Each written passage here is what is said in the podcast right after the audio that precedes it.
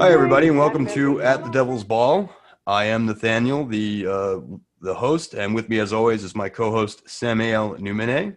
Hey, what's up? Hey, uh, and uh, this week it's our uh, our holiday special, so I think we're just going to do the whole thing in in uh, uh, Wookiee. Yes. Um, uh, a little bit of Arnold Schwarzenegger in there, and, uh, less. As long as we can get Art Carney to come in later, we'll be okay. Yeah, Art Carney. Art Carney. Um, and uh, B. Arthur. Uh, Mhm. um, and uh, this week we're, uh, as usual, we uh, we talk about movies in a positive and uh, constructive fashion, or at least we try to, when we're not busy being assholes. Um, uh, and uh, so this week uh, is our holiday special, and we're ch- cheating a little bit. Normally we are a horror podcast. We're kind of doing uh, Scrooged with uh, Richard Don- uh, Richard Donner's film starring Bill Murray. Which is Uh, much more of a comedy than a horror, but you know, Yeah, A Christmas Story was kind of one of the first Christmas stories and kind of one of the first big horror stories. So I feel like we got it. We got it in there. uh, yeah, Christmas Carol, yeah. Yeah, Christmas Carol. Sorry. And uh, and with us we have uh, two very special guests, uh, the the other members of the At the Devil's Ball family, so to speak.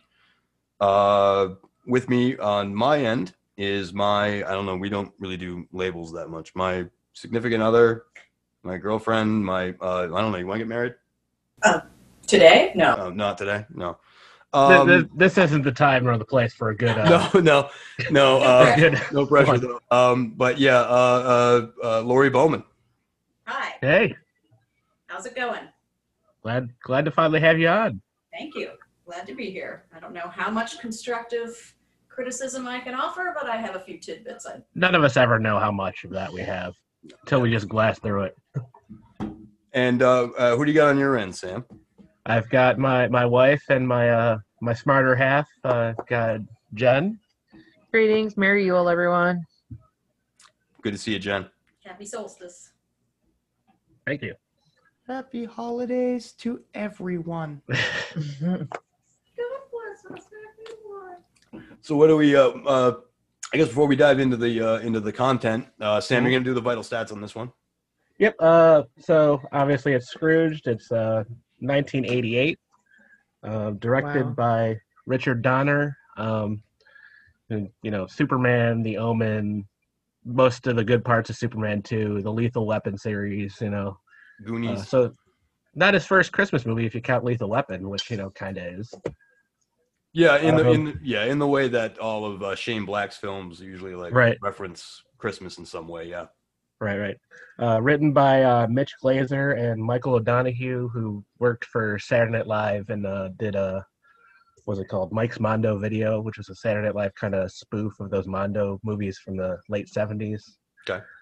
Uh, so as for cast, we've got um, a whole basket full of Murrays. we've got uh, Brian Doyle Murray as uh, the father uh, Cross. We've got um, John Murray as James Cross, the brother. Um, also, we have Joel Murray as a house guest in the scene with no lines, who looks suspiciously like uh, Frank's brother. it's a little Mhm. awkward once you notice it, because he's not supposed to be a brother, because Frank Cross only has one brother. Yeah. and Uh, then we've got Bill Murray as Frank Cross, the screwed, the titular Scrooged person, I guess. Mhm. Um, do we need to go into what he's done? I feel like that we're good on that. Uh, I, I mean, you, I mean, obviously it was this and nothing else. Right, Uh, right. No, no real career after this. And this uh, was or the- before also this. his only ghost movie that was popular. So I mean, Yeah, yeah. He Yeah. didn't didn't do anything else that with uh, ghosts at all. I don't think. No. right. Yeah. Uh, we've got uh, Karen Allen uh, from Animal House, Rangers of the Lost Ark as uh, Claire, the love interest. hmm Uh, John Forsyth as Lou Hayward. Uh, he was the Marley character, basically, and that guy has been in so many things over the years. Uh, yeah. in Cold Blood, he was uh, the guy whose house got invaded and kitten with a whip, which is a great episode of Mr. Science Wow. Theater. And a great movie on its own, I think. Um, we got uh, John Glover as Bryce Cummings, the, the guy who's kind of gunning for Frank's job, Yeah. um, who also kind of plays these kind of characters a lot. He was in Gremlins 2, which hopefully we'll do someday. Um, Well, he does kind of look like super yuppie. yeah, yeah. He's Lex Luthor's dad in Smallville. Yeah. Yeah. he's the guy you call when you need something like this. He did the Riddler in uh, the DC animated universe stuff. He also uh, uh, uh, another thing that I would love for us to do sometime. Uh, He Mhm. was the devil in Brimstone. Do you remember? Oh, yeah. Brimstone. Yeah. And I hadn't seen it, but I remember seeing the commercials for it. Oh, okay. Well, someday we'll Uh, get we- you to do it. Yeah. Yeah, yeah, Yeah. We've got uh, Bobcat Goldthwait, uh, Police Academy. He was in Tales from the Crypt a couple episodes. Freaked, which is a, a, sh- a movie I love. Uh, Really did a good small role in director. that. Yeah, went on good good comedian. Went on for a good career of doing Bobcat Goldthwait voice, uh, and then went on to become a really good director. Uh, I think Hmm. uh, he was playing. I don't know. he wa- What what what what character would you think this is? This is just kind of an ancillary character that's not in the original. I mean, He's uh, he, I, I, they they com- they split Bob Cratchit. I think Into two people. Into two Yeah. roles. Yeah. Yeah. makes sense. So we got uh, David Johansen um, as uh, the Ghost of Christmas Past, also known as you know, Buster Poindexter, who was in the New York Dolls. Mhm. Um, you, one of those you'll know him if you see him. I'm going to skip a lot of these uh, credits for a lot of people because we got a, a lot of great character Yeah. actors. Yeah. Uh, Carol Kane played the Ghost of Christmas Present. Again, Princess Bride, Adam's Family Values, so many other roles. Yeah. Um, You're right for Adam's Family Values, though. yeah, sure. What fairy tale theater? She played a uh, she played a fairy in that as well. Nice. So uh, we've got Robert Mitchum, another classic character actor. Started off as a heartthrob and turned into one of those guys that you get when you need a lot of gravitas. Yep. Uh, playing basically the president of that work. Still kind of a Uh, heartthrob in this movie. I think like, this is one of the most I mean- handsome old men. I've Yeah, ever yeah, seen. definitely. Uh, I, Like, mean, yeah. I, I wouldn't turn him down. I'd give him blue pill and you know see what he can see what he can do. I guess. Wow. Merry Christmas, everybody. Merry Christmas. Imagine having sex with Robert, old Robert Mitchum. Uh, he's also dead. So yeah, well, um, you know, it's Christmas. He could be one of the ghosts. We don't know. Uh, so we got uh, Alfred Woodard as uh, Grace, the assistant, the other half of the the Bob Cratchit role. Yeah. Um, she went on for a very very good career. Uh, I think she already had a really great career before this Mm. film. Yeah, but she uh, she this was supports- where she really started her her film roles, I think, mostly. Um, Yeah. They went on to do Twelve Years a Slave, and I immediately always recognize her from First Contact, Star Trek First Contact, because Yep. I'm a nerd. Um, Mabel King as uh, Grandma, she was in The Jerk, she was in Good Times, she was you know all over the place. Um, and lastly, I just wanted to mention the uh, the homeless people because they're a bunch of good character actors as they well. are. "Oh, we got yeah. Michael J. Pollard, Yeah. uh, who started off probably his first noticeable role was uh, the Star Trek episode Miri, uh, the one with the evil kids and the disease kills people, or I don't know. Uh, Bonnie and Clyde was his most famous role. That's what he really made his bones. Is that's the guy you get when you want Michael J. Pollard. He does a very Specific. specific thing. kind of thing very Yeah. well. Um, then we got Ann Ramsey and Logan Ramsey as the other two homeless people. Uh, Ann Ramsey was everybody knows her from Deadly Friend, right? Uh, that's that's all we know her from, Right. Throw mama from the tree. Yeah. Throw mama from the train. right? Yeah. And uh, Goodies, of course. Yes. So th- that'll do it for I think you know the the cast, but we could go on for another hour just of cameos and small Yeah. roles and everything else, but we've only got so much time. That's true. Because the ghost has to do it all all before Christmas Day Yeah. here, so. The spirits. The spirits have to do it all in one hour. Um, Right, right. Yeah. Uh, so yeah. So so Scrooge obviously is is a is an adaptation uh, of an adaptation, more or less, of uh, of uh, Charles Dickens' A Christmas Carol, Right, right. um, where uh, Bill Murray plays Frank Xavier Cross, the, uh, the head of IBC, uh, a major television network, who is uh, basically the world's most awful human being, and he goes on to uh, have the Scrooge treatment. He gets the three ghosts. They teach him the true meaning of Christmas, and at the end, he sings a big song, and everybody's happy. Um, which is a Christmas Carol in a nutshell. As uh, there's a meme, there's a meme going on around right now of uh, uh, sort of the Cliff Notes version of uh, Christmas Carol, which is basically just three panels of Scrooge saying Christmas sucks, three ghosts showing up saying you suck, and then him saying I love Christmas. So that's Right. basically uh, uh, a Christmas Carol in a nutshell. or the or the or the meme where you know it takes you know the, the Thor- story of a Christmas story is three ghosts telling a capitalist not to be an asshole. You know, Yeah, yeah, yeah. I still say when we're done with this, we should all put on some costumes and go throw Jeff Bezos down a flight of stairs, I'd be and okay with uh, and and Merry Christmas. and and uh, teach him the true meaning of uh, charity and goodwill and kindness. Uh, Sam, I Right. think He you has look to work best. in in- his own factories for three hours. that. yeah. Yeah, yeah, So I, mean, I think Sam will play the Marley role. right, right. Yeah. Um, and then I'll be I'll be uh, I'll be death. But um, so what are we starting unpacking this film, Sam? I mean, let's start at the beginning. I mean, it's it's got a good opening with you know like three spoof trailers basically. Um, Very true. you know, the night the reindeer died, which is just I'd watch the shit out of that I movie. w- yeah, that was my first note too. It's actually like the Right. top of the page. is I would watch the shit out of the night the reindeer died. and this was before you know um, Weird Al did uh, the night Santa went crazy, so I feel Yeah. like he was a little inspired by this. Yeah. Um, but I'd, I I loved the fact that it's it's a stupid action movie, but you know Santa Claus is is getting. Do we have to explain this? I think everybody's already seen this movie. a hundred Probably, times. yeah. But the general, yeah, the general idea is like, Yeah. like the, the the jokes are basically that Santa apparently has an armory Right. Right. in case terrorists try to seize his workshop. And then Lee Majors is the only Right. one that can stop the terrorists. And that's the funniest part of the trailer to me is because it's not Lee Majors playing somebody; it's Lee Lee Majors. Majors playing playing Lee Lee Majors. Majors. Yeah. They even wink and yell, "It's a six million dollar man." and Six million dollar man. what wa- what was the next one? Was that uh, Robert Goulet. Oh yeah, Gou- Goulet. Robert Goulet's Cra- Cajun Christmas. Yep. I was Um, eyeballing, eyeballing the alligator. you Yeah. know? Saturday Night Live has ruined Robert Goulet. Uh, yeah, Will Ferrell's. Will for sure. Ferrell's portrayal of, Gou- of Robert Goulet. Like that's all I see now. Yeah, and it's not even uh it's not even an imitation of Robert Goulet. It's just this bizarro world version of Robert Goulet. that he does. Exactly. Um, It's not. but yeah, just seeing him on just fighting that alligator on the uh, or them alluding to him fighting the alligator on the boat is just watch singing. You know, was it Jingle Bells or Silver, Silver Bells. Yeah. Silver Bells. Yeah. And then the third one's not not as strong. I don't. Though the joke there is they wanted to say, you know, Ward loves Beaver. Yeah. If, right. I, Yeah. if I know your father, he's out chasing beaver and And you know grins at the camera. Yeah.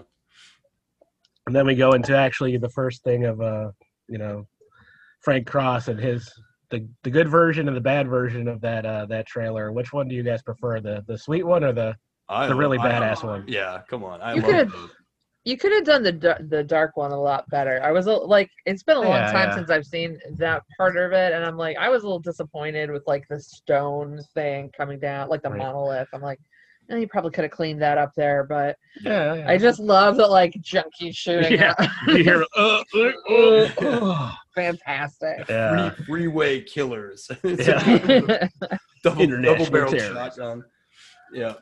Uh, and It's a very uh it's almost Paul it's almost like uh, a little preview of what Paul Verhoeven did with TV and RoboCop, you know, in, in Yeah. a way. Yeah.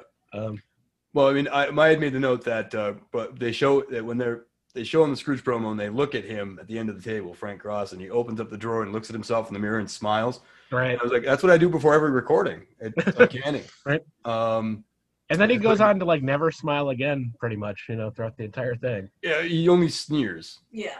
Yeah, the lighting in that when he's watching that video is Yeah. is perfect. Yeah, and he's doing his little reactions and like the Like, screaming. Ah, He yeah. just screams along with the woman. Yeah, yeah. Yep. That he thinks it's unbelievably funny that he's made this. Uh, And it is unbelievably funny, I think, but then maybe not the Yeah. way he intended it to be, but the way the filmmakers wanted it to be. yeah Yeah, and then of course, uh, but Bobcat Goldthwait uh, coming up to him and being like, "Just change the part about the gun and the blood," and What? and, and him going, "If I can, Only all of it. yeah." He's Yeah, like, right, "If I can change it, I'll let you know in five minutes." Yeah. Right. Um, Thanks. And then five minutes later, he's out on he's his not, ass. he's w- w- under five minutes, Four four, minutes, minutes, 40 thirty-five seconds. Yeah, yeah.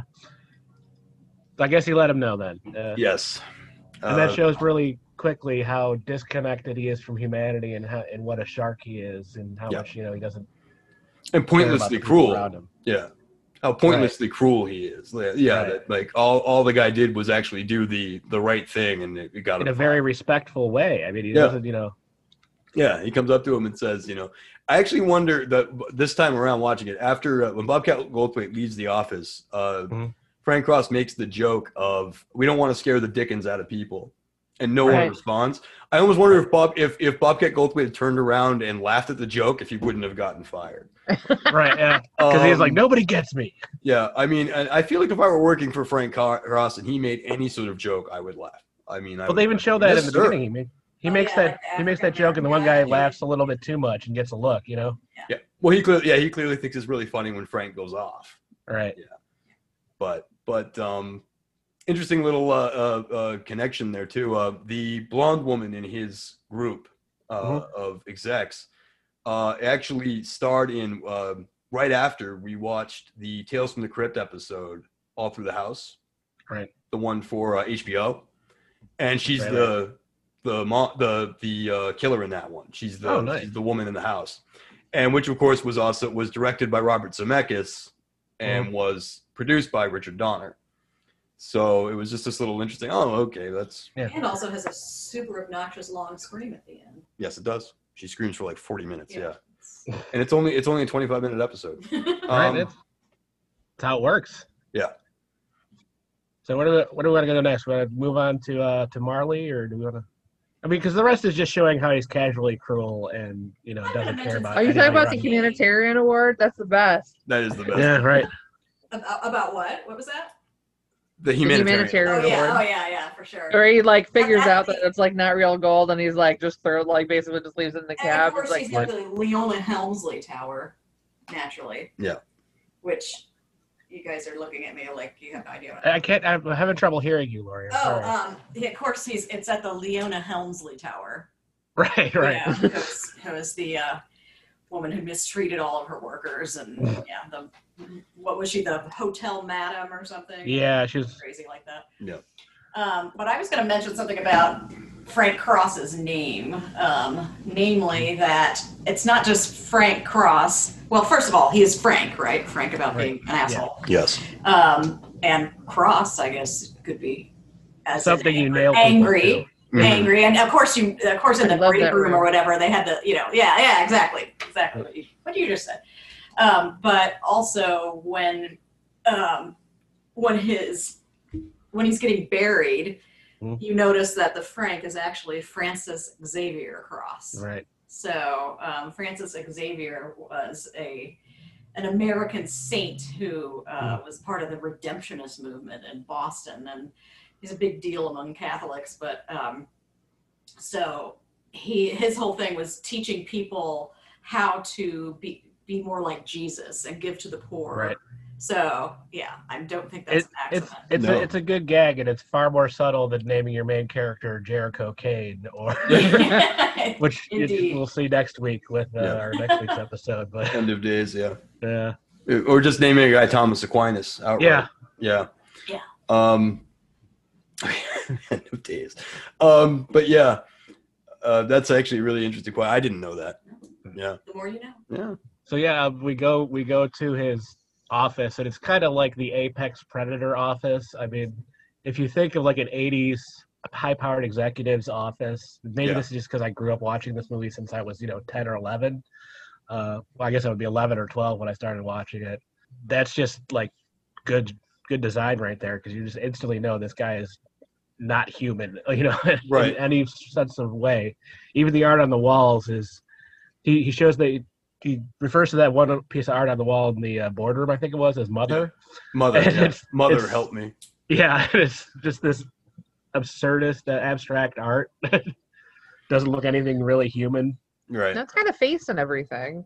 Yeah, but it's a very Picasso. Yeah, it's definitely Mm. third generation knockoff kind cubist kind Yeah, of yeah. situation. Yeah. Yeah. So yeah, so he uh and then we meet Grace. Mhm.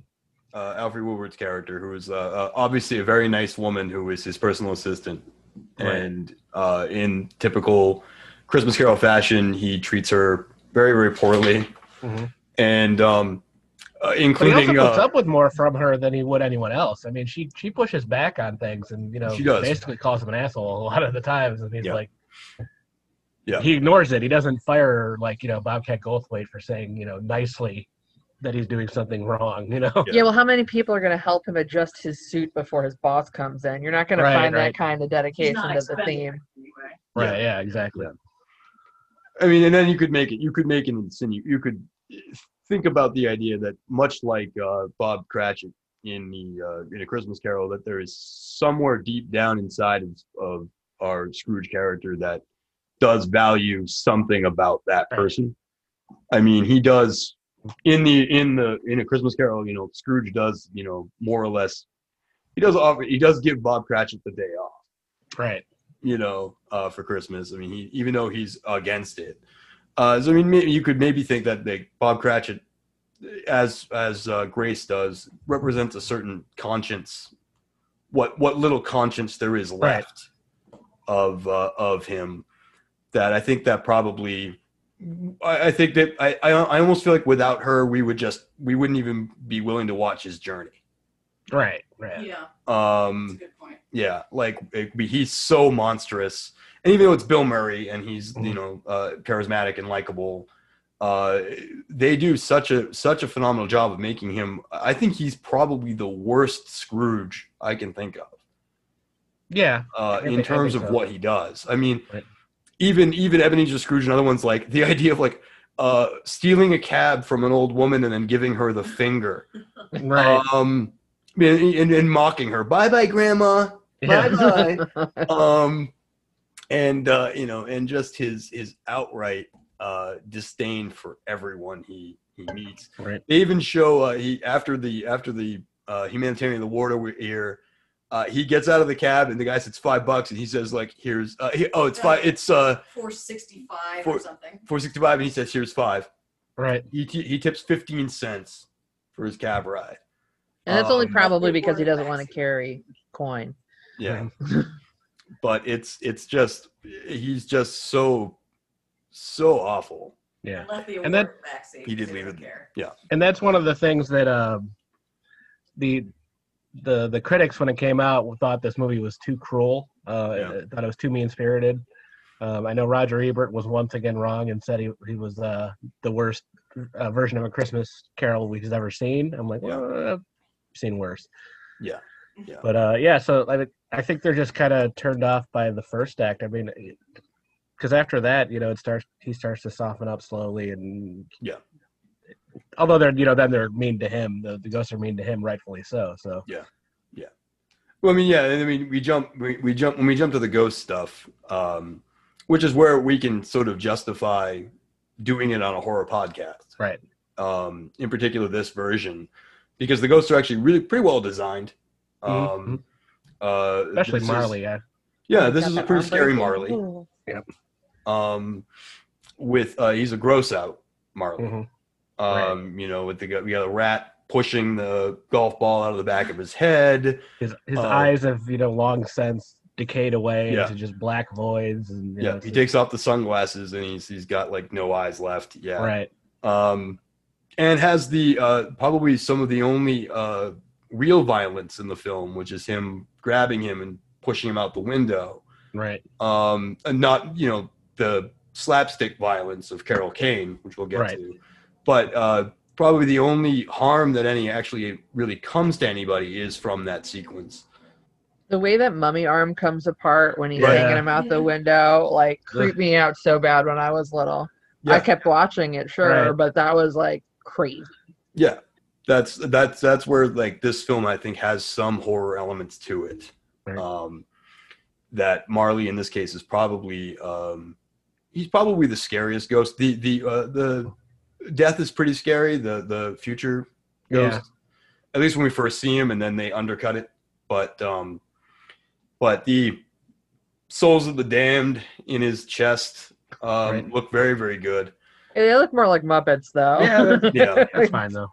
But when they show them for for for scare factor, they're shown very little. Like Yeah. they're shown for like a fraction of a second to enough that we get the idea that this is hell, you know, within Right. one entity.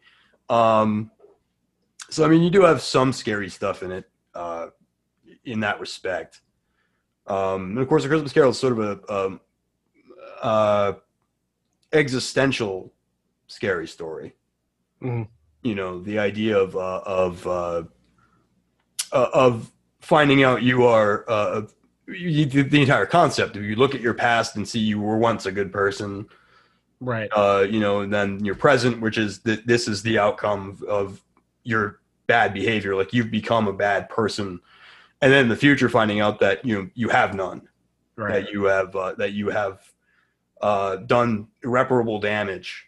Right. Um, and and it's important, especially you know the, the the way it's set up with Marley being first, and Marley's always kind of it's he's always either been the uh, the partner. Obviously, in the original, he was the partner, yes, but he's also always you know kind of played as like a mentor figure to to Scrooge and somebody he's looked up to, you know. Yep. And to show that you know, okay, well, this is this is where you're headed, bud. Yep. And they capture that really quick with a ver- you know rather short scene with Marley. It's not that long. It's Mhm. no. couple minutes tops, you know. The entire film moves by at an incredibly brisk clip. Yeah, it's Um, yeah, it's it's not a I, I- what is it? I think it's under ninety minutes, isn't it? Like eighty-eight Mhm. minutes, something, something like that. Yeah, it's Yeah, Oh, it's really that short? I think so. It's not a long film. Um, so- so we go from that to um, you know him getting his business lunch and freaking out there. Yeah. Which I have to, you know, for a guy who hates everyone, he does try to put that guy's arm out that was on fire. Right. So there is something to True. work with Yeah. with the guy. He does have some sort of moral Right. center. It's just, you know, buried down like near his toenails. Right, he tries to get call attention to the fact that this guy is you know really in real life just lighting the baked Alaska is is on Yeah. fire because he's hallucinating it basically, Yeah. and then you know freaks out, runs out, but he stops long enough to douse that guy with water and tell him that he thought he was Richard Pryor. I thought you were Richard Pryor, which is Which Um, begs so many questions. How do you make that mistake? Why would you throw water at Richard Pryor? Because he was on, it's a when he caught himself on fire. Yeah. yeah, it's a Smoking reference. crack. Basically. Yeah, it's a reference. Oh, to yeah. Uh, Richard Pryor uh, setting himself on fire. It's a, it's a dated Oh. dial my joke. head back a little bit. But Yeah. still, really easy to make that Yeah, yeah. Uh, mistake. it's actually an hour and forty-one minutes, so it's it's Oh, okay. Okay, Our so it is a reporter. little bit Still. longer. yeah. Wow. Yeah. you don't notice it. No, yeah. it's a very very fast paced film. So we go, Uh, you know, we, we go on from that to the uh, the Ghost of Christmas Past, and this is probably my favorite version of the Ghost of Christmas Past ever. It's uh, just because, I think it's interesting that this is that they flop they flip it. Um, the Ghost Christmas Past is the male figure Mhm. in this one. And the Ghost Christmas Present is a female, Female, which I right. believe in the even in the original it was the reverse. Is Right. that correct? I think so, yeah. Yeah. Yeah, the first ghost is like usually like a child or someone very innocent, Mhm. yeah, and then The- it goes to a the Christmas president is always the big present, boisterous giant, but, uh, uh, so they Yes. go with a very small woman uh, with fairy wings, so, which is a nice uh, reversal of that. This reversal, yeah. Um, but you just want just seeing you know him growing up in front of the TV with a dad who doesn't care about anything but money, and you know, it's never outright stated, but it, it's it's implied, and I think that's what makes it work. Is you know everybody in some every guy in some respect tries to grow up to be like their dad, whether that's a good thing or a bad thing Right.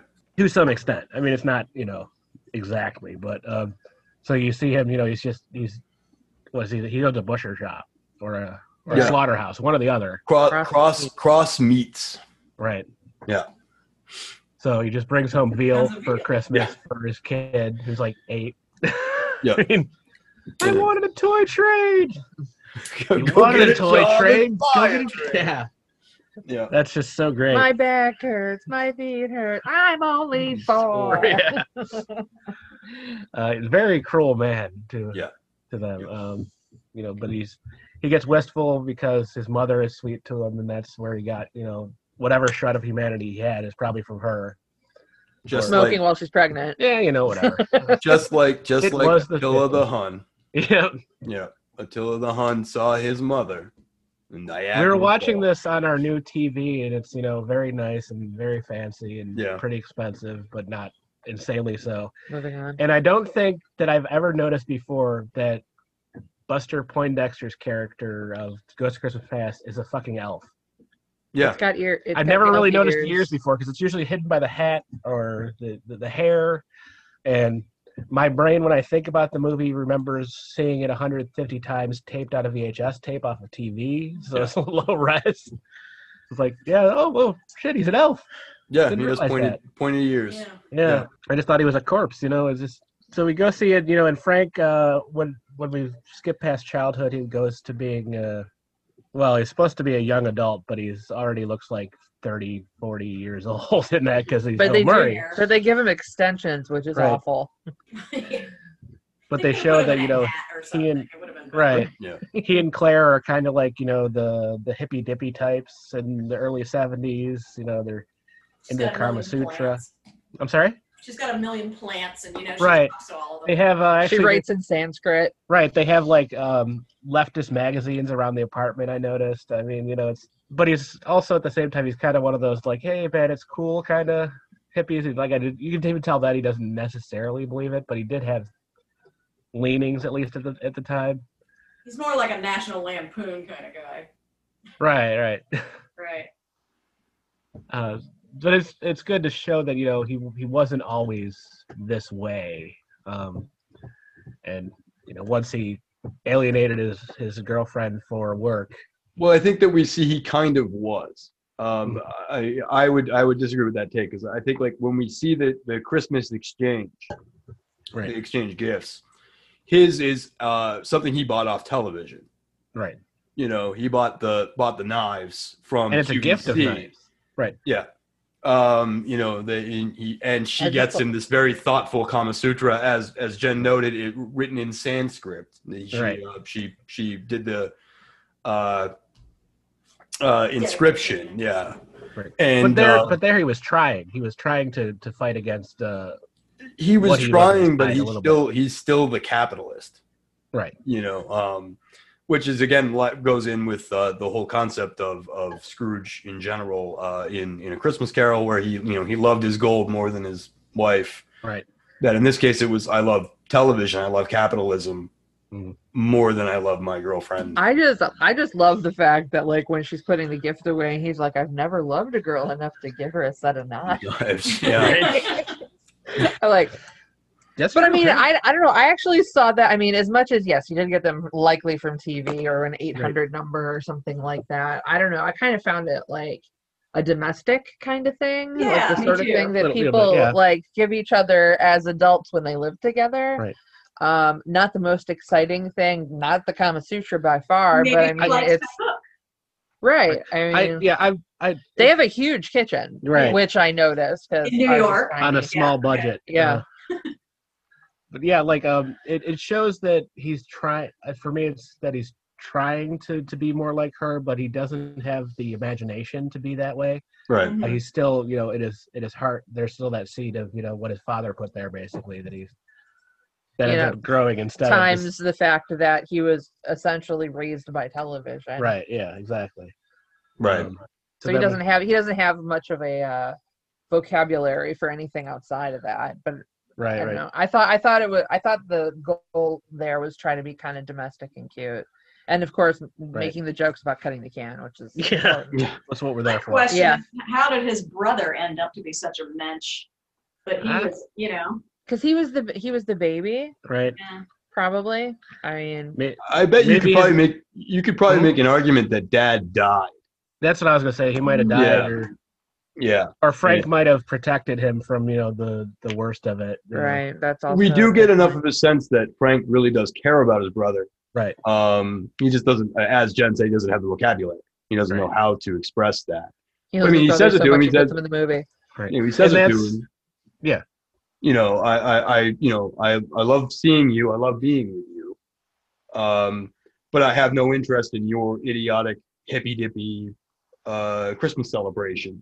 You Right. know, um, and even kind of suggests like have a happy New Year and I'll see you then. You know, Mm-hmm. we'll do New Year's. Um, but it's clear that he's just has no interest in his brother's life. But Right. seemingly, I mean, I th- would cer- certainly suggest that he cares about his brother. Absolutely. Yeah.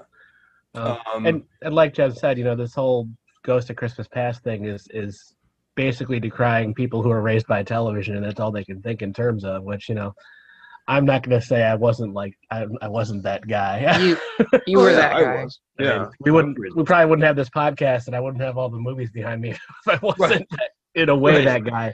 But I, you know, you care about things more than that. You know, aside from that, you know, just he turns out to only care about television and money. You know, Thanks. I feel like this this episode's going to end early all of a sudden. Yeah. yeah. yeah, mean, I, That's I, just fun. I tend to agree that it's not really about money. It's more like about Right. power and capitalism. It doesn't really talk about money so much. I don't. Just what money can do. right. Right. Like money can get you the VCR, money can get you the doctor's appointment, money can do these things, but it's a means to an end. Right. right. Yeah, for him it's it's it's more about power and clout and That's why he's like loath to give uh, the homeless people any money. right. you know. So it's it's not, yeah. But yeah, uh, yeah, yeah. It's, it's I mean, it, it's a, he's definitely an ambitious man, and that's something that we're we're shown, uh, and and successful at that ambition. Very well. They, they yeah. claim he's the youngest youngest president in the history of television, um, which is a hell of a feat, Right. um, for some weird guy who grew up uh, the son of a uh, butcher, you know. Um, but one of the things I noted about this film um, versus the any other adaptation of Scrooge is he never goes home. Yeah. Mm-mm. Um, He is we at never- home when he's in his office. Yeah, That he is goes his home. Yeah, but we never see where he lives. We never see anything uh, to the idea that he has nothing. Um, Right. And and Bill Murray plays that uh, I think in many scenes where he realized like his freak out uh, when Grace is like I have to go to the doctor's appointment and his freak out of being like if you don't work late I can't work late Right. like that means I have to go home. And Right. If I go home, I have to deal with how lonely I am. You know. Um, Yeah. And I think that might be the answer to the riddle we were kind of talking about. Like, why does he keep Grace around? Because she's the only one that will tolerate him for more Right. than a few minutes. And so, without her, he's got no one. There's Yeah. no one for him to relate to. Um, he hates his boss. His Mm-hmm. boss is a nut job. Um, With the television for cats, which the Television Roku, for uh, cats. Roku does have now. So Yeah, right? Nope. Yeah. Uh, yeah, we spend millions of dollars uh, to uh, create programming for cats. Uh, right, but even that shows you know how even the people above him have the same uh, lack of imagination and just kind of follow b- Yeah. trends blindly with you know ideas that they think are just brilliant and are actually like the stupidest goddamn thing you've ever heard. But they're in ca- but they're like in a like you know encapsulated environment. They Right, don't in a have bubble. any. They don't have anybody telling give them anything new. So right, it you're in a just- bubble where uh, the guy Every- above you is always right, regardless of where on What the kind ladder of you are. nonsense came yeah. out? Yeah. and the only and the guy who actually says no to you gets fired within five minutes. Right, right. So But the And- look of suffering on Frank's face as he's walking and the guy is like saying all this crazy bullshit Yeah. is just so perfect because he has to smile at this guy and he's making all these faces, but he has no one to turn to to make the faces Mm-hmm. to. right. So no, like you really do like get more of a sense of isolation from that. And then right after that, you know, comes his usurper.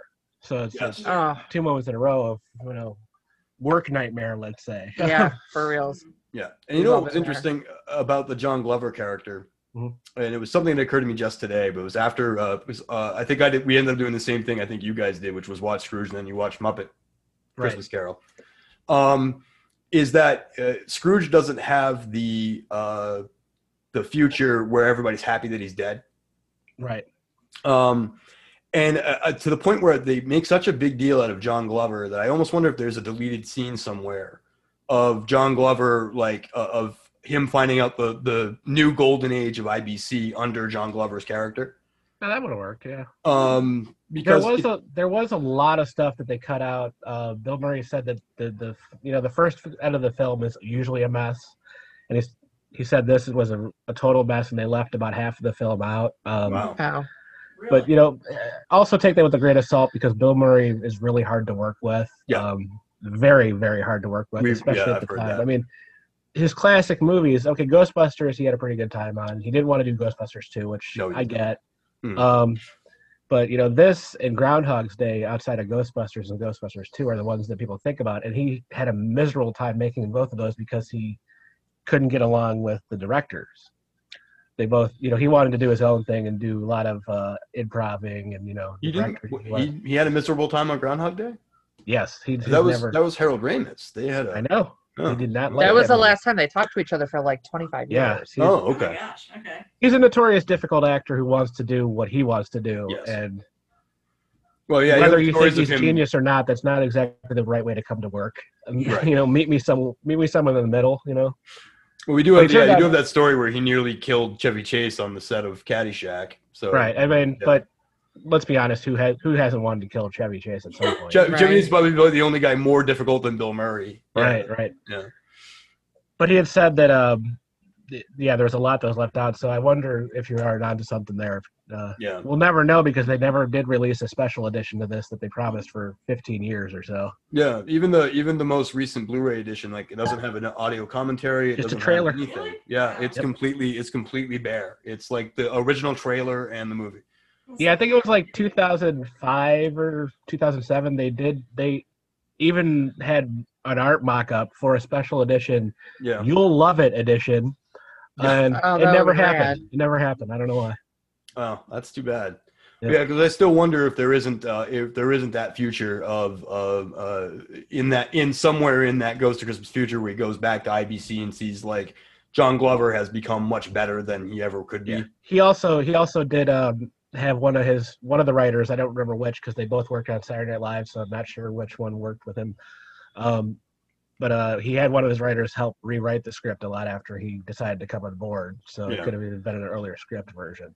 Maybe.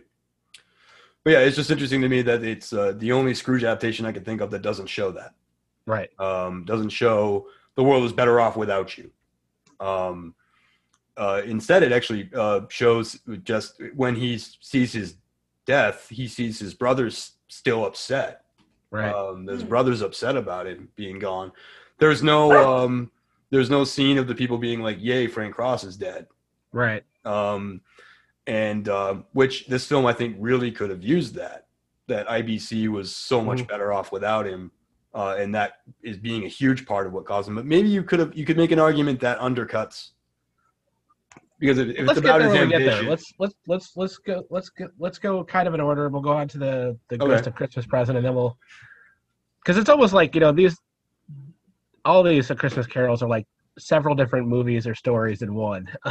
yeah, So uh, so we pretty much covered uh, the Ghost of Christmas Past. It was very you know great performance. Go back to Jersey, you moron. Niagara Falls, Frankie. Yeah, we- Angel. Jen and I still use that all the time. If like a movie or a show gets to us, we're just like, oh, when we watch that Niagara Falls. Well, I I'm do, sure have we're- one, I do have one more note about the Christmas past, actually. Yeah. Um, Lori and I talked about this last night. I think we, I, I think every single time I watch this movie, I have the exact same conversation with someone somewhere out there, Right. which was um, the the president of the network invites him to dinner, Right. And she's like, "Well, we can't do that," and I'm like, "I feel like," and I talked to Lori, and I was like, "Lori, if I if I said like the president of the network invited us to dinner, Mhm. what would you say?" And she was like, "Yeah, okay, yeah, we'll Right. go to dinner with the network head because that's important." You know, now he's a dick about it. right. Yeah, And this is obviously not the first time he's, you know, You- right, Exactly. screwed her over for work and his job is running around in a dog suit. I mean, Yeah. but I mean, I It's think kind of it- a in- similar conversation, like where I'm like, well, if they hadn't had a conversation about what their priorities are as Yeah. far as work and stuff Right. like that, then that's on them. that's on both of That's them. on both of them, first of all. And second of all, um, if you have that kind of a um, connection with uh, with somebody, and they're like, "Look, like this is the guy that can help me get out of the dog suit," Right. like Right. I would hope that we would be able to be like, "Sorry guys, We later, can meet take care. I Dave- gotta go Dave and make this next shit week." happen." Yeah. And if, But your, th- if your that's friends called were being good support. friends, if your friends were good friends, they would know that too. They would be like, Yeah. all right, I get it. Yeah. yeah it's shitty and it's an awful We'll reschedule. situation Yeah. but you know the fact is like if you're going to be a supportive partner Mhm. like Right. sometimes you have to do dumb shit like that I, I feel like it was totally the straw that broke her back, though. I think. oh that's- yeah, Yeah. sure Well, I think I mean, it's, I think it's probably him being a jerk. On Christmas, yeah. Yeah. Right. Like, we got a he's- handful of christmas presents by the way at a five minute break what, Right. what minute what sense does that make yeah. um, and also the way it came came out um, didn't seem like it was the first time it had gone through their head that they should her head that she should they should take. Her That's exactly it. It sounds like something that she's she had clearly planned to been do. thinking about separating and already. Yeah, things. and hadn't been honestly going. what head of the network talks to the guy in the dog suit break. I don't know. Maybe, like maybe he had some really good ideas. I don't Well, know. I think I think that he. Uh, i know oh. I, 2.0 I, I thought the insinuation was because we see them meet at the Christmas party right. where Frank is the only one still working, And Mm-hmm. uh, uh, so I think that maybe his ambition in that respect, the fact that he was skipping the Right. Christmas party to continue to work, might have uh, Don't Oh, they gotten the get some guy's brain attention. aneurysm or Or maybe he just already had that first seed of the uh, television for dogs in his head, and he's like, "Wait, I know I got it. that was a different guy. That Yeah. was that was a different guy. But yeah, he. Uh, but I think that it was the idea that he. Um, that I think he probably th- saw something in Frank Cross. right?" Yeah. Not to mention, he probably had a few drinks in him already and was like, you know, Yeah. sure, come on home. Come on home with me. Yeah, but I think I think that was the idea that the guy was already impressed with him and his dedication and ambition. That he was like, let's go to have dinner. Right.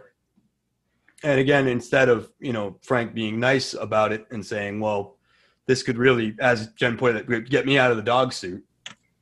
Right. Uh, You'll notice too that the John Forsyth character, we get a glimpse into his character too because Mhm. he, uh, you know, his secretary or whatever is like, oh, but your, you know, your wife's out of town. It's like, oh, even better. Yeah. Ha, ha, ha. So Yeah. it's like, okay, so he's he's He's kind that of network. lacking a moral compass too, right? Yeah. Yeah. So that's that's what uh, Frank is Nin- aspiring to be. Is like, um, 1971 executive. Yeah, I mean, Yeah. yeah, Don Draper. yeah. right. Yeah.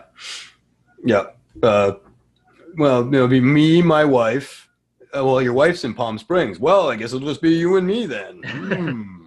but yeah, uh, that was my only note. Uh, was uh, it was? Uh, I feel like every single time I see it, I have that same sort of internal monologue in my head about like he absolutely should go to dinner with this guy Right. um, because that's just smart move. Uh, yeah.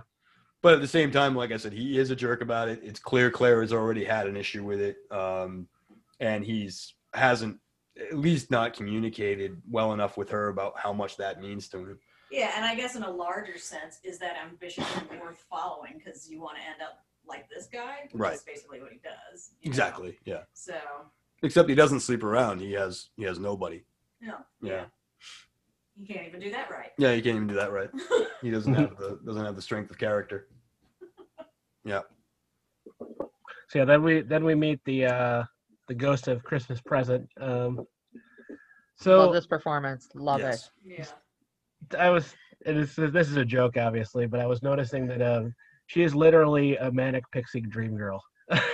That's every word of that sentence. But uh, man, that's the that's my favorite ghost right there. And that, this is a hard one to pick a favorite ghost out of because, like I said, the Ghost of Christmas Past is amazing too. In this, He is. Um, yeah. she's hilarious in this. Carol Kane as the Ghost of Christmas Past present. And you don't get to see you don't see Bill Murray do physical comedy that much. No, no, And so to see him and Carol Kane uh, clearly having a ball. right, uh, doing the it Stooges. puns You Yeah. know, um, literally the Stooges. At one point, she goes Right. for the eye poke, and he puts the the hand up in between his. Uh, but um, and yeah, then she beats the living shit out of him right. with the toaster. with a toaster. The bitch Yeah. hit me with a Bitch, you did toaster. the toaster. I did like the little throwaway line, like when he's like threatening to rip her wings off. She's like, "Don't you know I'm into the rough stuff?" like, oh, so Yeah, how, how do so- you feel about this one? Because otherwise, other than that, everyone is sad Yeah. and nobody you know and it's all his fault Right. etc because the the Christmas Past has a little bit of a different spin as the standard um, uh, Christmas Carol kind of tale. I mean, it's it's the same beats, but it has a little bit different things to say, like we said about television and capitalism and this and that. Uh, Christmas Present is almost you know a direct adaptation outside of the great character work of Carol Kane and the Right. great physical comedy that they have between them. Um, we just go to visit, you know, Bob Cratchit's family or Yeah. you know his assistant's family. We go to visit his his brother who was his nephew in the original story. Yes, It's- of course. Yeah. It's essentially the same thing. Um, I did like trivial them playing Trivial Pursuit because uh, growing up we would always uh, Christmas Eve we would go over to my aunt's house and we always ended up playing Chris, Trivial Pursuit at some point Yeah. Yeah. My Or- family Christmas or- parties were the same. or charades, but charades was, was a worse game anyways. Um, it always has been yeah, so that was nice to see them playing Trivial Pursuit on Christmas Eve. Um, Even though they're remarkably bad at it. yeah, it's like they've. and It's funny because he's so into TV, and it's like they've never seen a television before in their life. yeah, I think that's a good thing that they to, to point out. Um, he would know these answers uh, like nothing else. right. Um, but his brother doesn't have that life. Never really, maybe did. Uh, so Yeah. I do like the change that they made with the brothers' family gathering that they didn't make fun of Frank Yeah. really. yeah, Um, they were open about the fact that he was a jerk, Yeah. but they, kind of started going that way, but the brother shut it down. He's Yeah. like, come on, he's my brother. Yeah. You know, That's the difference. Yeah. I'm- I'm never going to give up on him. He's my brother. You know? Yeah. the the SS minnow is another thing we uh we quote a lot. around Yeah. here. whenever The somebody gets a SS trivia question wrong or minnow. forgets something, we're like, it's the SS minnow. of which that was a reference to uh, amongst all of Richard Donner's movie work. He started off doing TV and done a bunch of episodes of Gilligan's Island. Yeah. so Oh, that's really? kinda keep Okay. on, Yeah. It was the, the SS Mackerel. Mackerel, Right. yes, Yeah. mackerel. Lurch played the piano, Right. Right. not the harpsichord. I don't see a lot of difference, but okay. M- Only a minor one. Yeah. Yeah. I mean, there's a big difference, but yeah. It's a much warmer yuppie Christmas than uh, the evil yuppie Christmas that you know, Frank Cross is into. I mean, they're they're obviously well off. They're not broke. Um, No, it, it looks like they have like they have like a Up. big hole in their wall, but it looks like it was put there on purpose. it, yeah, I was thinking. I was thinking maybe they were in the middle of remodeling. or Yeah, something, that's what but- I was thinking. Well, I thought it was supposed to look kind of Artsy. bohemian. Yeah, I, that was the that was the That'd insinuation. be like the I got. that'd be cool. I'm not sure if I've ever seen that before, but that'd, that'd be pretty cool. Yeah, because I think I I, I kind of wanted to go back. I almost did to look back because I I thought there was something on the other side of the wall, Mhm. like uh like it was set up to be like a, a kitchen island. That could be. But I'd have to I'd have to go back and look again. But it looked like there was like something that like if you could reach across the wall and grab things. But um, I didn't stop to really to look at it. But to me, it looked very much like they were trying to uh, create that sort of like the the uh, musical Rent, you know, the Right. Bohemian uh, uh, uh, And no one should try to do that. No. late eight- late eighties uh, late eighties uh, uh, cool people hipster Right. uh, uh, run down on purpose. You know, could be. I didn't really get the vibe off any of those people that they would be into that though. I mean, they all just kind of seemed like they were trying to do Christmas card car- Christmas, you know, yeah, just in maybe. their you know turtlenecks and chains and whatnot. Phenomenal, like there. yeah, Ah, turtlenecks and shoulder pads. yeah, yeah. and Pleated pants. Mhm, Big, pleated big, pants, big- big, floofy pleated pants. Yeah. Wasn't he wearing like white pants too, which is just the Nobody should wear white no pants. white slacks should be outlawed. I mean, Yeah, well, Slacks. after Labor Day. Yeah. definitely. Well, certainly. But then we cut to uh, then we cut to the Michael J. Pollard death. right?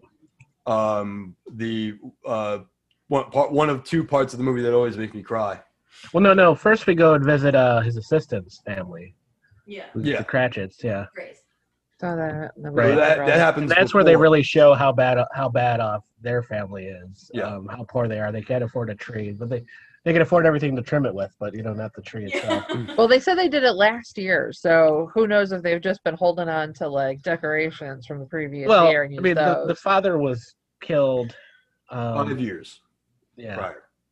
So I mean, I feel like that. You know, he he was probably you know bringing in money as well. I mean, this doesn't look like a it was ever a one income household. no, um, which was already becoming exceedingly rare by the late 80s anyways Sure. um, but yeah you get to see you know she has to take you know the the elevated train you know to was it harlem i don't know they lived in Harlem. yeah They yeah, live in So Harlem. they would have Right. had to go to Manhattan, I guess. right so you know she had to take the train you know home and she didn't look like she was in a terribly good apartment in a terribly good neighborhood et cetera et cetera no. Um, so that was nice. I mean, those, but sh- they were showing, you know, that's they're still just like in the original, you know, they all have a better idea of what Christmas is supposed to be about than anybody else. Yes. Yeah. They're together. Right. You know. Yeah. Uh, yeah. And then Calvin, her son, has uh, is mute as a Right. result of uh, Selective trauma. mutism. You know, seeing his father killed. Yes. Uh, and then Frank uh, makes that about him. Mm-hmm. And uh, you know, I, I didn't notice. I didn't know that Grace's husband had died. Like, and Right. she's like, you know, She's She like, wore poor black For Frank. a year. Yeah, yeah, and Oh, I he's, thought it was just a fashion statement. yeah, Yeah. Well, I Oh, have to cool. admit though, executives do tend to wear black like every day. Yeah. So he may have missed that. Right. Um, the open weeping on lunch, possibly not. Yeah. Right, But yeah. The, the, the, The fat- veil, the veil, because I feel like she would have worn a veil probably. I sometimes, feel too, but, uh, I feel like we can give him a pass on the black on the black Yeah. clothes thing. I mean, did you see everybody in the office like when he was doing his meeting? yeah. A, Yeah. everybody else had like holiday ties or a pin or something, and he was black on black on black, which Right. was as someone with gothic tendencies, I thought was awesome. right. But but you do get the visual of like everybody like being a little bit more light than him. right. So I guess like if you're used to just seeing that color palette all the time. But it's also he doesn't notice things. He doesn't care about any. Yeah. I any know. I'm people- just saying people that as a sidebar, I, Right, would, yeah. I would give him a pass on the clothing. it's easier. It's easier to miss it in in that environment. I, I agree because it's, it's not like you know he he goes and visits her at home or you know goes to her house to bring out drop off his laundry or anything like that. I mean, He was almost certainly told, right. and um, Just it never. Yeah. Just never- HR would have Yeah. dropped an email or something. yeah, somebody would A have. He, memo went around. he would have Yeah. known. Yeah, he would. There was have. a collection, like there was maybe a funeral. But that kind of brings up an interesting point because in a lot of these adaptations,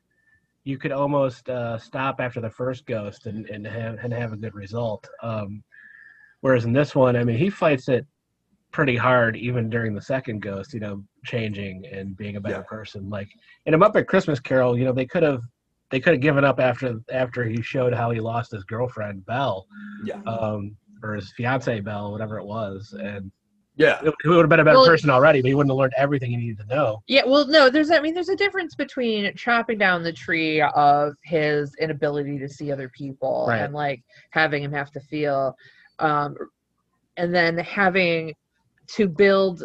The Christmas present is about giving him the tools to actually celebrate the holiday and care about other people, Mhm. and then the other and like the final ghost is like, well, if you don't do this, you're boned. Right. So I mean, I think without the second, wi- I mean, without Christmas present, he doesn't have the. abi- I mean, he. c- Yeah, I know I'm a dick, but how do Right. I live my life now? The second girl I, is the I'm one not that saying they're, tells him how they're to do it. unnecessary. I, I'm saying he- Yeah, something to achieve or he, something. to shows aspire less to. change between the first and the second ghost than in a lot of the other adaptations. I- Yeah. I- you're He probably fights not it a wrong. lot. He fights it a lot harder, um, even if it's you know more vocally than internally, because he's already been touched by you know Niagara Falls. Right. Well, and other. Yeah, and he's other. used Ad- to having to wear that kind of like, you know, hard mask to Right. deal with the corporate ladder he is, you know, Right. muscled his way up through. Especially being as young as he has, he's had to be hard to get to where he got. So Right. that's going to be the last thing that kind of falls off. Agreed. Agreed. he also this adaptation. Uh, other adaptations also don't have the ghost of Christmas present literally beating the living hell out of him. Maybe they Either. should do it more. Yeah, Yeah, maybe she that- shouldn't be hitting him. Um, maybe Yeah, that's, not nice, counterproductive. but funny. just the maybe juxtaposition of this, you know, tiny fairy waif-like creature with the very high uh, cartoony voice, just wailing on this guy. You know, She put up the sign that said the Wallcracker Suite. And that- he knew what he was walking into. the ball breaker suite. Yes. Yeah. yeah, Uh, he she did pull his lips so hard that uh, they had to stop filming for a couple days because she ripped it. um, Oh God. yeah. that, ooh. That hurts just thinking about it. Um, Ow. but he was a trooper, I guess. He Yeah, I was going to came say. back after that for more. Um, any other thoughts on the the second ghost? Uh, no. I think it, it just segues into. Isn't that where it segues into him wandering around?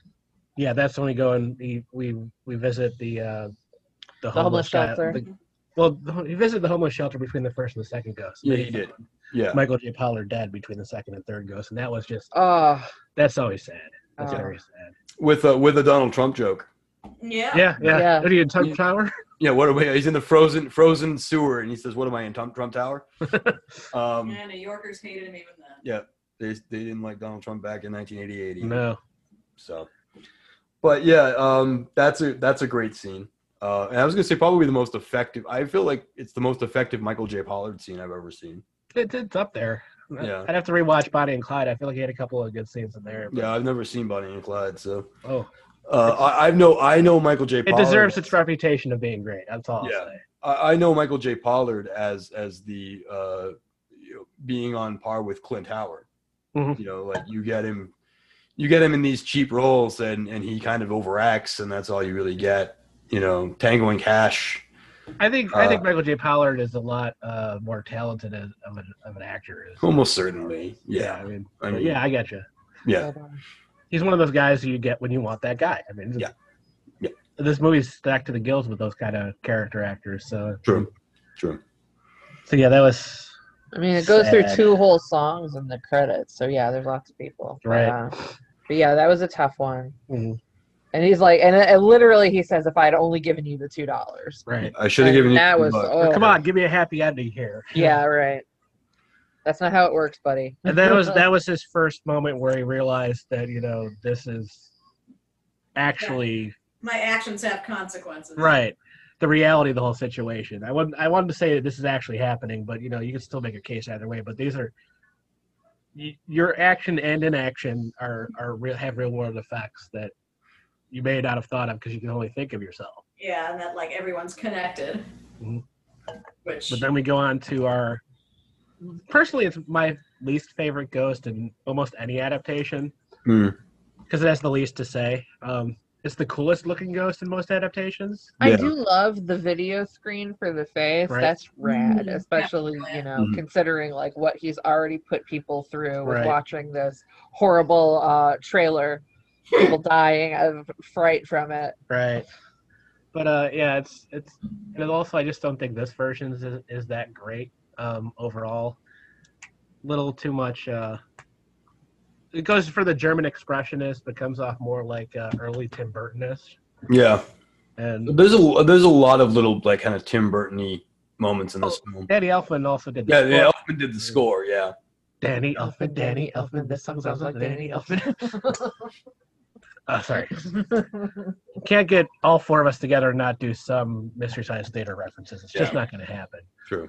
happen. Um, but it always, even in the original story, the, the third one always seemed extraneous uh, in a way, especially in this because we've already shown his actions have consequences and people die because of what he's done.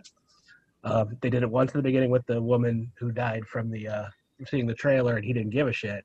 Yes. And then they just did it um, with Michael J. Pollard, and he realized he gave a shit.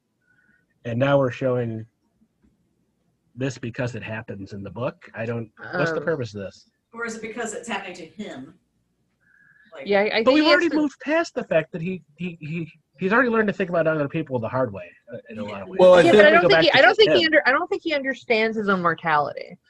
Yeah. Um, does anyone. I mean, Well, no, that's kind of the good thing about being human is that we don't really get it because we'd just be in horror all day long. right? right. Um, funny to say on a horror podcast. Anywho, um, he has to understand. is- I mean, he has to understand what it means to his brother, Mhm.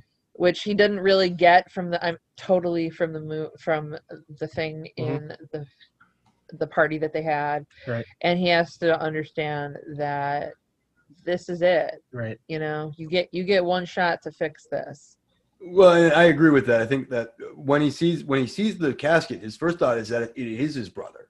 Right. Brother has died, mhm. Then And- he sees his name. and then he sees that he's in there, and Right. that means something very different to him. and then Oh. it draws him into the picture instead of like just being a observer it brings Right. him into you know But I always thought the most important thar- part of that um, interaction with the third ghost was seeing what would happen to Tiny Tim if he kept on, you know, not paying Bob Cratchit what he's worth. I Um, think there's they did I- do that though they, Right, did, they did, show that yeah. he you know i don't know why he's in a padded room but i think it ju- I, ju- other than it just quickly relates it to was the fact that he's going to have long-term problems it was in this. 1988. They had no idea how to deal with, you know, things that may in fact be I autism. think thanks reagan I think what what's I Selective think mutism. what you're doing is you're looking at you're looking at individual pieces instead of the whole. And I think that in this case with the Ghost of Christmas Future, it's a progressional thing. Uh, Right. he sees what happens to Calvin, which my, my assumption would be it, it his PTSD gets worse to the point where he becomes violent. That's my Right. thought process. That it starts with uh, uh, inability to speak, right. and that leads to further social isolation until the point And where then he he lashes out. I mean, That's why things happen. um, because not only is he in a padded room, but Alfred Woodward comes in there and she's wearing like rags and stuff. Like she's obviously like they took any sort and of no shoes. um, yeah, Yeah. metal or string or anything away from Mhm. that. And um, if you grew up around anybody with uh, with violent so, uh, mental health issues, that's what they do. They're Mm-hmm. like, you cannot go into that hospital. You can't you can't bring your keys. Um, I, I've never seen anybody make you take off your shoes, but um, well, it was also, a, you know, again, it was an im- impressionistic, you know, Yes. version of the future. I mean, but then he also sees what happened to Claire, Mhm. which is Claire becomes like him. Yeah. she, she gives up on her helping people. Um, and That was a then good that- look on her though. yeah. it was good makeup. No. But then what you have is you have this one two punch of him saying, other people are affected by what I'm doing. And then he comes to the third part where he sees he thinks it's his brother's died. And so therefore there's one, two, three, all these people that are important in my life have suffered. Right. And he finds out that his brother hasn't suffered. He is dead. Right. And His brother's still suffering. Yeah. He's suffering from that mustache, at least. Oh, I'm suffering from that mustache. but then my, my point is that it's a subversion. Right. He, he sees it's he sees one two, and then the third is he thinks it's yet another person that has suffered as a result of his behavior. Right. And that's Only to himself. discover that's him himself. Right. But yeah, but I guess he did suffer from his own behavior. That's the point. Yes. Yeah. Well, his brother's grieving now. Yeah. Yeah.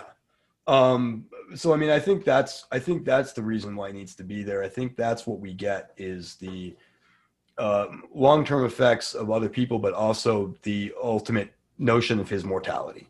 Right. like uh, this is what you leave behind which is always what i thought was the point that's, that's why i said I, it's weird that there's no uh, people happy that he's dead moment Right.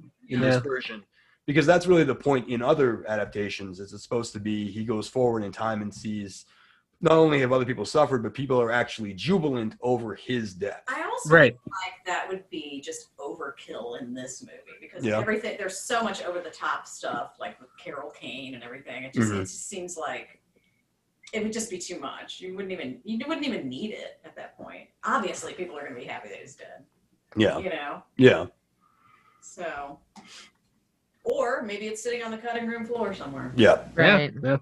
I I think the I think the act of just casting John Glover makes me think there's more to it than that. But uh, uh, Yeah. Because I mean, even thr his thread throughout the thing, when you you know discount the ongoing gags about the news about the uh, network censor, um, is Yeah. about he's loving this. He's like, holy shit, he's falling apart, and I'm here to take his job. This is great. but, Best and- day but ever. also they go to they go to they do go to great lengths to show that the the cast and crew of Scrooge, uh, the Mhm. in universe version, Right. like him better. Yeah. Uh, he's Yeah. getting along with people. You know, we see him talking to Buddy Hackett. You know, and and Buddy Hackett's having a great time with him. You know, Right. He's so Um, schmoozy and awful though. yeah, he's- Well, he's not a not, not necessarily a good person, but he's definitely a better better person for that job that Frank Cross has. I mean, he's well, they, they Better. go out of their way even to Yeah. dress him like he's wearing jeans. right. So he's wearing the jeans and, and sports coat attire. He's he's loose with the cast and crew. He's uh, uh, he's Yeah. making nice with people in Right. a way He's that Frank. approachable. Yes. Yeah. And yeah, we see that he's clearly enjoying Frank's descent into madness, Right. um, and that he's almost certainly a two-faced monster. Right. Uh, in his own right, probably, but we are also basing that around. Well, I mean, he immediately talks about how you know he went to school with the the president's His brother, brother. and you Yeah. know starts telling stories about lacrosse and shit. It's he's a like you know connected he's- man. Yes. Yeah, oh, he's, his he's connect- California plate. yeah, he's, connect, he's California connected. Health and Blade, no shows he- care. he's- he knows how to play that game. Not that he's a great person, he knows how to play it. You know, Yes. Yeah.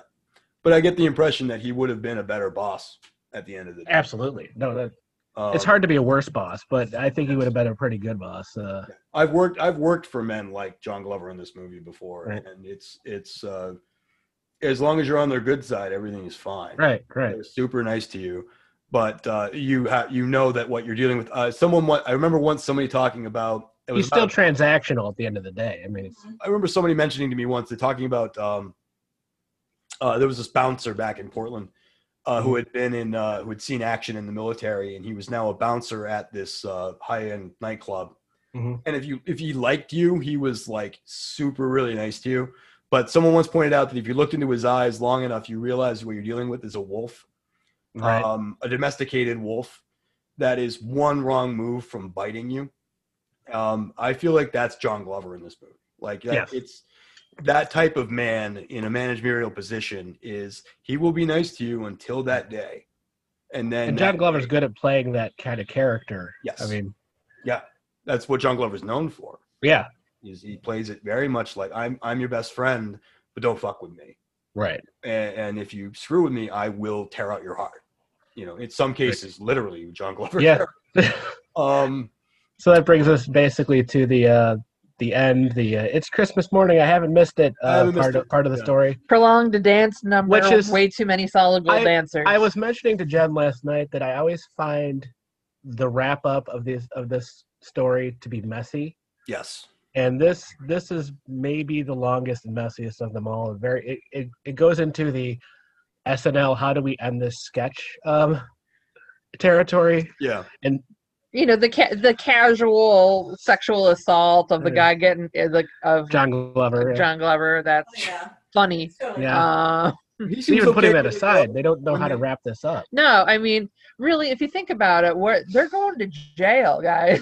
like him, him and Elliot Latimer are going to jail. So right? say what you want; it doesn't matter. Right. Kiss your girlfriend before you go to the prison. There is that. That is something that occurred to me last night, which was the idea of like the insinuation seems to be that he's it seems to be that he's going to continue to be a great boss, but Right. he's committed several felonies within five Right. minutes. yeah Um, that it's it's almost certainly not going to be a happy ending. I mean, he and not kissed- to mention he's he's had a complete and utter meltdown on live television yes. across the world Yeah. Kind of cool. which either will make him network. legendary in a good way or Yeah. legendary in a bad way and i'm not I mean, we sure how, do you- see- how do you guys feel do you think it's going to help or hurt his career that he Uh, had this Uh, I think it would Thing help if happened. He goes out and gets his own station. Yeah. he goes off to run uhf Yeah, and then perfect. yeah there you go I'll take that head Well, let's, cannon. let's talk a little bit about you know losing jobs in this because you know elliot Yeah. laudermilk was a tv executive I ma- I made this exact same point. Please continue. I, I And- said this to Lori last. and within 45 minutes of him being fired he's a wino in the gutter yeah, with no money has to sell his blood yeah, It's um, lit. It's literally wife- not even been an his wife afternoon and who is obviously the worst has already left him and taking the child. yeah taking the kids so either there's already something really wrong there with their relationship or she's just terrible Yeah. i, want to say it's the second yeah. because they don't That give was, us my, anything that was my insinuation. I was like, and th- no other networks are trying to get this guy to work for them You kidding me? If they're the top thing, he would have like money on his desk like by like, the end of the day. yeah he's like why don't you come on over and start the paramount network for us Or this that's Right. what I gotta be was work. thinking. I was like, you CBS access. Right. Come on. a TV a TV executive who worked for Frank, who worked closely with Frank Cross, is Right. terminated, and he doesn't have a job, doesn't have an interview lined up within an hour. right Uh, rivals, These people, these people are sharks. They, I Yeah. mean, he he's like loving or whatever, but you have to be on point and have a global vision to get your ass up that ladder to sit at that desk in the first place. Yeah. He knows what the other people are doing, and he I mean- knows what probably what they're paying. even if he's a naive pollyanna i mean he should have at least had other people try to headhunt him i mean right? Yeah. Yeah. At least But in it- it- 45 he's- minutes. it's not as funny. I get it's, it. it's a cartoon character which is basically what he's playing i mean I mean, he does even do the Wesley Wabbit. right thing. right Yeah, he does do Wesley Wabbit. Yep. Yeah. Hello, Wabbit. Ah, ah, ah, ah. Was this one of the last times that Bobcat Goldthwait did his Bobcat Goldthwait voice on on live action film? Because he stopped. He's he started moving away from it some at this point. I'm not sure if it was his last. Um, I don't know how much longer. How much longer did Bobcat Goldthwait's career really What last? about than- Shakes the Clown? But he did that as a that was almost like a commentary on his own on his own shtick, if you Yeah. think about it. I don't know. It was just kind of interesting that that- I thought of it. I couldn't figure it out, but um, Yeah. Anyway, everyone starts clapping, singing badly. Dormice are l- help- learning to love again, singing Annie Lennox songs. And Yeah. just- which is Oof. not the greatest Annie No. Lennox song by far. Yeah. But it's never really that great. Christmas, really. I mean, Hmm? it does. What's her version of it? Huh? I'm sorry, I'm sorry, I didn't hear you. Oh, I said, and what? It wasn't exactly a Christmas song. I mean, No. it was a Kumbaya song, but Mm-hmm. Right. it was Put a little love in your heart. Who was the other person in the song? It was Annie Lennox and Peebo Bryson. I don't know. uh, Al Green, maybe. or- yeah, I'm thinking like, of course, I want to say Dion Warwick, but I know that's wrong. Right, right. Something. But it's just this long, shaggy ending where everybody's like, "Wait, "Can we just wrap this?" Um, right. They, It's they like the go only through part of two the whole movie that songs in wasn't the cast thing. Bill Murray keeps talking to the camera. He needs to stop. yeah, that- I don't don't tell me how to sing. I'll sing my own damn way. Yeah, I like I like that they they. Uh, when I was looking up facts for this, they went out. A lot of people went out of their way to say that you know Bill Murray uh, improvised the stuff about telling the people in the audience how to sing, and I'm like, "Oh, you think so?" Yeah, that's pretty clearly. Uh, right? the cast behind him clearly doesn't know what he's about to do. Yeah, yeah. Yeah. Uh, I I noticed that last name, particularly Karen Allen, who is actually mostly behind him in that. Mhm. scene. It was originally You're- done. The song was originally done by Jackie DeShannon in the '60s. Got Right. to figure that out. And then it's done by um. Hold on a second. I just saw it. Annie Lennox and Al Green. Okay. So it And- was Al Green. oh, Interesting. But yeah, you So can yeah, see- it's like and then they even have like the whole cast get well, not the real cast, but the crew and the cast of the of the m- show within the movie get together like it's the end of Saturday Night Live as well. I mean, it's I just, thought it was interesting as he was having this talk with a camera Right. that all the people just kept like crowding towards him, Right. like, "Please, Sensei, tell us more." Right. Like, no, I would be like writing up my resume and Right, getting the I'd be like- hell out of Dodge. Uh, yeah, like Jamie Farr and you know Buddy Hackett aren't gonna give a shit. I mean, they're just gonna be like, okay, well, if this is happening, I'm I'm out. I'm leaving now. Yeah, It's the one part of the movie that did that wasn't rushed but should have been. it Right, was yeah. dragged out. And that's what I'm saying. Like in every version of this, I, I kind of when it gets to that point, I just want it to rush and be done too, because the story is pretty much done, and this Hmm. drags out even more than than the Christmas Goose version. right, right. Oh, I like his speech at the end. I don't know about I don't know about the the. Uh, uh, I do, but it's hard. They're having a struggle to get there and Yeah. to get past it, and to like I said, it's a. sec- They could have they they could have punched it up a little bit more. they could have just you know like five minutes earlier just said, "So you don't want to? Do you want to go back to my place? do the Monty Python ending Right. Mm. Right. and be done." But you know, Right? I like it. I like his speech. Uh, I I don't. Uh, I mean, I don't know about like the, you know, s- saying stuff to the people at home kind of thing. But I mean, like the, the speech about, uh, you know, you know, going out and seeing you know a homeless person and giving them a blanket or a sandwich. I Right. mean, I think that. I, I, it was something that I was thinking about earlier today about about a Christmas Carol in general and about how uh, it's uh, for a Christmas story is surprisingly um, uh, secular. Non-religious. Right. Yeah. Surprisingly secular for a, uh, for, uh, because I looked it up. Dickens actually was uh, a devout Christian. Mhm. Uh, he had he had issues with uh, organized religion. He was a Unitarian, Right. but uh, it's interesting that this story doesn't have a lot of religious elements. It's always about goodwill towards men as a secular concept. No, and even the spirits. I mean, they're not Chri- they're not Christian spirits in any way. No. They're not saints. They're not even Santa Claus or you know Saint Nicholas. not angels. right. You yeah. know, which for you know with is- with Catholic, that's a pretty low bar. You just you know you can throw Yeah. Catholic, you can throw angels in anywhere. Right. Um, I do think, uh, and the, the thing that's funny about this is that the whole reason that Dickens like wrote this is because he's just like, oh my god, I hate people around Christmas. There's no season of giving, blah blah. blah. Yeah. And we've gone, you know, a couple hundred years later, and the same nothing thing. has changed. Right. So, So that says a lot about us. Sorry, the song remains the same. You know. that's true. Yeah. Don't give it to Salvation Army. Yeah. Don't don't, No, don't do I that. don't do that. no, Lori Lori does her own uh, uh, homeless people uh, outreach thing. Yeah, I've got a nonprofit going called the Person to Person Street Ministry. Can you lean in? I want to make sure everyone hears the. Oh, yeah. It's called Person to Person Street Ministry. Mhm. Um, and a friend of mine and I started it, and basically every Sunday morning we put together 50 bags of food, um, like nice lunches, and I usually bake something every week. And uh, we just drive around and give them out to people in uh, like downtown St. Louis, pretty much the same Right. area, more or less. They all know who we are now. They know our little caravan and everything. And we've been getting donations and we've kind of branched out into clothes and bedding and shoes and hygiene products and stuff like that too. So we're, we're getting a little bit bigger.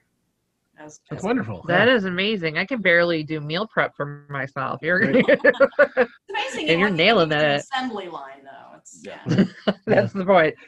so So any uh, final thoughts, anybody on uh, Scrooged or Christmas Carol that we want to do before we wrap up? It's a, it's Uh, a good one. Yeah, I mean, this movie is. I'd mine. tell you to watch it, but I feel like everybody already has. Yeah. Um, Yeah, I mean, I, I watch this. Uh, I've watched this every Christmas Eve for probably the last twenty years. Right. Um, Likewise. Yeah, it is my favorite uh, Christmas movie of all time, um, and warts and all. Uh, I, I mean, I absolutely love pretty much every second of it, and to the point where I can pretty much close my eyes and actually just watch the movie. Like, I the same, don't- yeah. Both of us could probably quote this and the Muppet Muppet version, yeah. front to back, and Actually, I I had, had to make him stop doing that actually. yeah. After Ten minutes or so, I'm like, this one was singing along to the Muppet version the entire time. But I just, you know, You it's can't- Christmas. I'm just gonna let it go. You can't stop the singing. It's happening. yeah, Yeah. you can't not do that.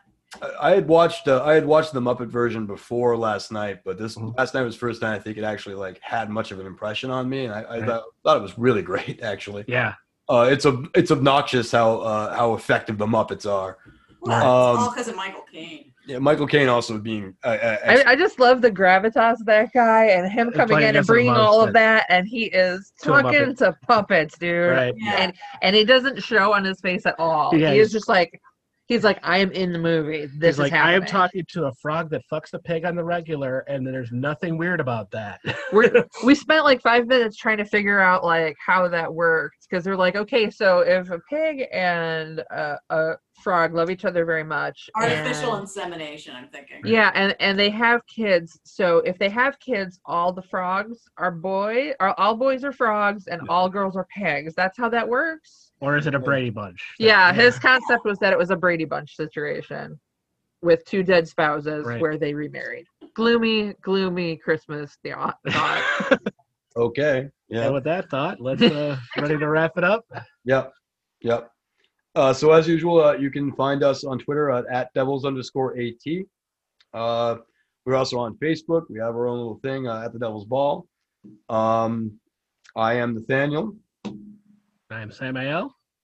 and we've had our guests uh, Lori and Jen. Thank you both Thank for you being so on. much. Sorry, it was fun. Always good to see y'all. Yeah. So we've had our uh, we've had our uh, at the Devil's Ball family Christmas thing here.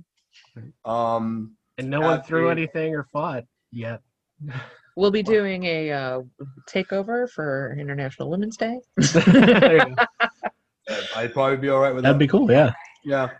Um, but yeah, we'll do this again. We'll uh, our little uh, our little family. I I, I had I had originally had pit, talked to Sam about this about uh, uh, us doing it with the wives. Um, The, wa- the old balls and chains. yeah, Are we still doing Yeah, uh, right. phrasing or Uh, Oh. but the yeah, the general idea of uh, of this being kind of the family in a sense. Uh, You know, I consider Sam a brother, and that makes Jen my sister-in-law. In Yep. some way. oh, lucky you. um, but yeah, um, so yeah, it's been fun. Uh, everybody at home, uh, have a uh, have a happy holidays. Yeah. Uh, stay safe, love Stay each other. love each other. Uh, try not to do too much Christmas shopping, for the love of God. No. We're not we're not done with Uh, the Stop being Bill Murray. yeah Just Yeah. tell to everyone. yeah. Send a towel. Right. Um, yeah, we didn't even talk about the towel versus VHS thing. Um, but yeah, the uh, but uh, have a have a safe and um, and uh, happy holiday uh, from all of us here at uh, at the Devil's Ball. And so, um, uh, thank you very much. Good night and namaste. Dancing at the devil's ball.